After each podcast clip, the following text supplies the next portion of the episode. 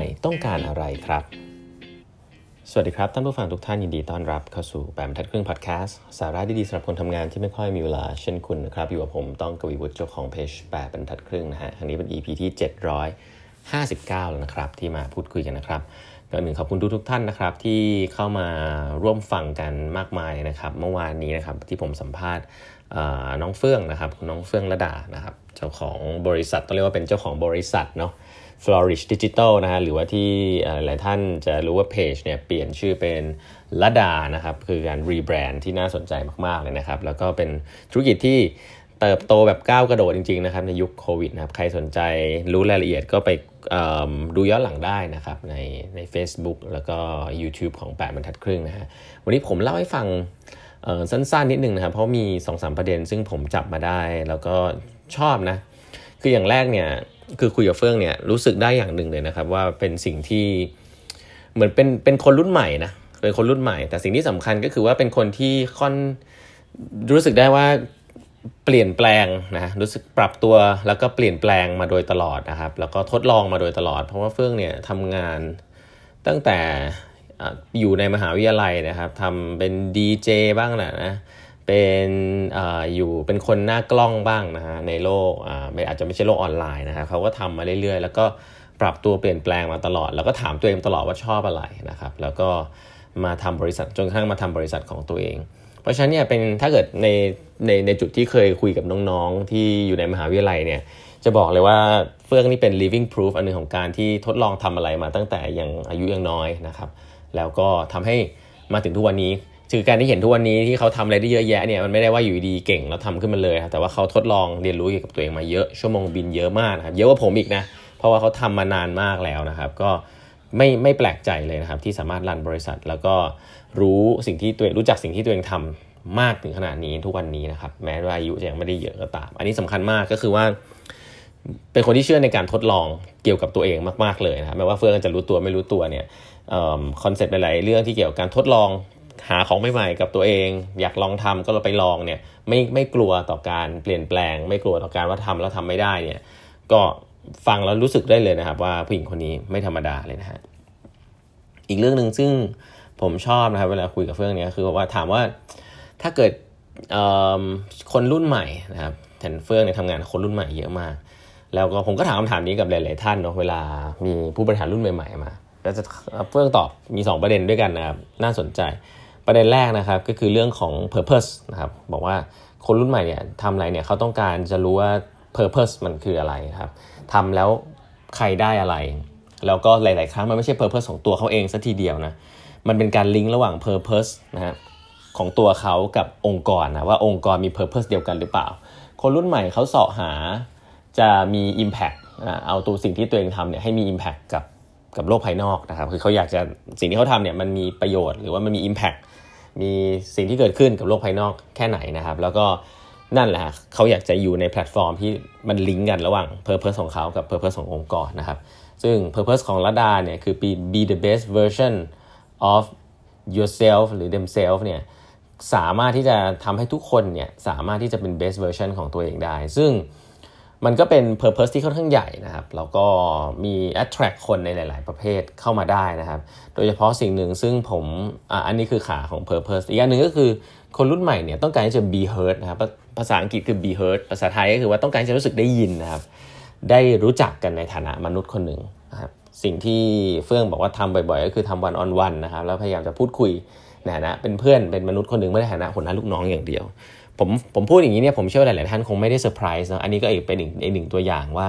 ถ้าคุณจะเป็นหัวหน้าโลกยุคใหม่เนี่ยแล้วคุณมาทำแต่งานนะ drive แต่ performance เนี่ยอันนั้นเนี่ยหัวหน้าในโลกยุคเก่าซะเยอะยุคเก่าเนี่ยหัวหน้าก็จะแคร์เรื่อง performance นะฮะแล้วก็แคร์เรื่อง career ของตัวเองนะเพราะว่า performance ลิงก์ไปสู่ career นะครับแต่ว่าในโลกยุคนี้ที่อะไรมันเปลี่ยนแปลงเร็วเนี่ยถ้าคุณแคร์แต่ performance แล้วแคร์แต่ตัวเองเนี่ยคุณเฟลแน่ๆเพราะว่า ลูกน้องเนี่ยจะเป็นคนช่วย drive performance ให้คุณนะเพราะว่าโลกมันเปลี่ยนเร็วมาก คุณต้องการ teamwork มากขึ้น คุณต้องการคนที่มี input ที่แตกต่างมากขึ้น เพราะฉะนั้นคุณก็ต้องดูแลพนักงานใน as a person มากขึ้นให้เขาได้มีโอกาสทำงานได้อย่างดีขึ้นนะครับ เพราะฉะนั้นคุณรุ่นใหม่ต้องการ purpose นะครับ แล้วก็ต้องการที่จะรู้สึกได้ยิน be heard นะครับ อันนี้สำคัญมาก เฟื่องพูดอันหนึ่งน่าสนใจ บอกว่าตอนแรกๆเนี่ยเพื่อนเขาไม่ได้คิดอะไรนะแต่ว่ามีอยู่บางจุดเนี่ยก็รู้สึกว่า เสียงของตัวเองเนี่ยมันดังเกินไป ประเด็นนี้ผมเคยเล่าให้ฟังในแปดนัดครึ่งหลายครั้งว่าหัวหน้าหลาย ๆ ครั้งเนี่ยพอทำงานไปเรื่อยๆมีลูกน้องเนี่ยเราไม่รู้ตัวเวลาเราพูดอะไรสักอย่างหนึ่งออกไป โดยที่เราไม่ได้คิดอะไรเยอะเหมือนตอนที่องค์กรอย่างเล็ก ๆ เนี่ยคนเนี่ยคิดอะไรเป็นจริงเป็นจังมาก เฟื่องเนี่ยบอกว่าเคยแนะนำหนังสือ Netflix ให้พี่คนหนึ่งในองค์กร ก็คือชอบชอบหนังสือ Netflix เนาะก็เลยแบบไอ้นี่ลองอ่านดูสิอะไรเงี้ยบอกว่าพี่อะพี่คนนั้นเนี่ยเอาไปคิดจริงจังว่าเฟื่องอยากให้อ่านแบบจริงจังแล้วเอามาใช้แบบจริงจังก็เลยไปอ่านไฮไลท์เต็มหมดเลย ซึ่งมันทำให้รู้สึกว่าการออกไอเดียของคนที่นั่งหัวโต๊ะเนี่ยจริง ๆ แล้วต้องระมัดระวังมากขึ้นมากๆเลย เพราะว่าแม้ว่าเราจะชอบ ideation มีไอเดียเยอะแค่ไหนก็ตาม แต่ถ้าเราพูดในเวลาที่ผิดนะพูดในเวลาที่เหมือนกับเราไม่ได้คิดอะไรเราไม่ได้หวังร้ายเราก็เปิดกว้างเนี่ยคนอาจจะรู้สึกว่าสิ่งที่เราพูดเนี่ยเป็นสิ่งที่จะเราเราอยากจะทำแล้วก็อาจจะไม่ได้ฟังแล้วก็ไม่ได้รับรับไอเดียใหม่ๆ เพราะนั้นก็ต้องเพราะนั้นการที่เขาบอกว่า leader speak last อะไรเงี้ยค่อนข้างสำคัญนะครับในใน ในห้องประชุม ซึ่งผมก็ไม่ได้บอกว่าจะต้องแบบนั่งเงียบพูดคนสุดท้ายตลอดเนาะแต่ก็ให้ระมัดระวังแล้วกัน เพราะว่าตอนที่ทำงานกลุ่ม 5 คนอะไรเงี้ยมันก็ใครพูดอะไรก็ได้ แต่พอมันมีหัวโขนที่มันแปะเข้ามา โดยที่เราไม่รู้ตัวเนี่ยหรือเรารู้ตัวเนี่ยคำพูดของเราบางทีมันมีผลและมี Impact กับกับคนอื่นมากกว่าเดิมนะครับโดยเฉพาะน้องๆเนี่ยบางทีเขาก็จะรู้สึกว่าเฮ้ยเหมือนเราเป็น senior ขึ้นมาพูดอะไรที่มี passion มากๆเนี่ยคนก็อาจจะรู้สึกว่าต้องทำตามอะไรแบบนี้ก็ต้องระมัดระวังผมว่าประเด็นนี้น่าสนใจ เฟื่องเองก็เจอ ผมก็บอกว่า เออ มันก็ remind ตัวผมเหมือนกันว่าเออบางทีเราเป็นคนมีไอเดียเยอะก็จริงนะเราเปิดกว้างก็จริง แต่พอเราใส่ passion กับสิ่งที่เราพูดเข้าไปเยอะๆเนี่ยบางทีมันเป็นดาบสองคมเหมือนกันเนาะก็ต้องระมัดระวังนะครับหลายๆคนหัวหน้าเนี่ยมาถูกทางแล้วนะฮะก็ระมัดระวังเรื่องเหล่านี้ไว้นะครับ แล้วก็แนะนำอีกเรื่องหนึ่งก็คือว่า การที่จะเป็นคนที่ประสบความสำเร็จแล้วกันนะผมผมไม่ได้ใช้ว่าประสบสำเร็จนี่ยนะว่าเฟื่องประสบสำเร็จแล้วกันเพราะว่าผมว่าเฟื่องเองก็คงบอกเองนะว่าคงจะต้อง ไปพัฒนาตัวเองเยอะนะครับ สิ่งหนึ่งซึ่งรู้สึกได้คือเรื่องของความถ่อมตัวนะครับ จะพูดตลอดว่าฉันไม่เก่งอันนั้นฉันไม่เก่งอันนี้อะไรเงี้ยก็เป็นความน่ารักนะฮะแต่ส่วนหนึ่งที่บอกว่าแล้วถ้าอยากจะแบบเห็นเฟื่องเป็นไอดอลเงี้ยจะแนะนำน้องๆยังไง เฟื่องตอบว่าข้อหนึ่งครับต้องตอบชัดเจนมากนะต้องรู้จักตัวเองครับ อย่าไปอย่าไปดูตามคนอื่นครับเพราะว่ากระแสสังคมมันก็มีเรื่องให้ทำได้เยอะแยะเลยเป็นโอกาสที่ดี แต่ถ้าไม่รู้จักตัวเองเนี่ยทำไปแล้วไม่รู้ว่าทำไปทำไม ต้องการอะไรเนี่ย ก็อาจจะทำให้หลงทางได้นะครับ แล้วหลาย ๆ คนเนี่ยก็เครียดครับทำไปยังไงคุณก็เหมือนวนนะครับ เพราะว่าคนอื่นเนี่ยเขาทำด้วยด้วยแพชชั่น อยากจะทำเขาก็ทำพัฒนาไปเรื่อยแต่ถ้าเราดูคนรอบข้างดูจากโซเชียลมีเดียอยากจะเป็นอย่างคนนั้นคนนี้เราแต่ไม่ได้ถามตัวเองจริงว่าแล้วฉันทำไปทำไมเนี่ยอันเนี้ยเก่งไปแล้วอาจจะไม่มีความสุขก็ได้นะครับ อันนี้คือสิ่งที่เฟื่องพูดนะน่าสนใจมากๆนะครับแล้วก็อีกเรื่องหนึ่งก็คือประเด็นที่หลาย ๆ คนที่เป็นองค์ประกอบเนี่ยจะฝากไว้กับน้อง ๆ เสมอคือว่า เมื่อเข้าใจตัวเองแล้วเมื่อคิดได้แล้วว่าตัวเองอยากจะทำอะไรเนี่ย ด้วยอายุเท่าเท่านี้ที่ไม่เยอะมากเนี่ยก็ทำไปเลยครับ อย่าไปคิดเยอะนะแบบที่เฟื่องเขาทำแล้วก็ demonstrate ให้ดูได้เยอะพอสมควรก็คือฝึกงานนะครับลองนู่นลองนี่ตั้งแต่อายุยังน้อยนะครับ ก็ถ้าเป็นมองในมุมของ design thinking designing your life เนี่ยช่วงที่สามารถโปรโตไทป์ชีวิตตัวเองได้ดีที่สุดนะครับ ทดลองใช้ชีวิตในแบบนั้นแบบนี้ดีที่สุดเนี่ยคือ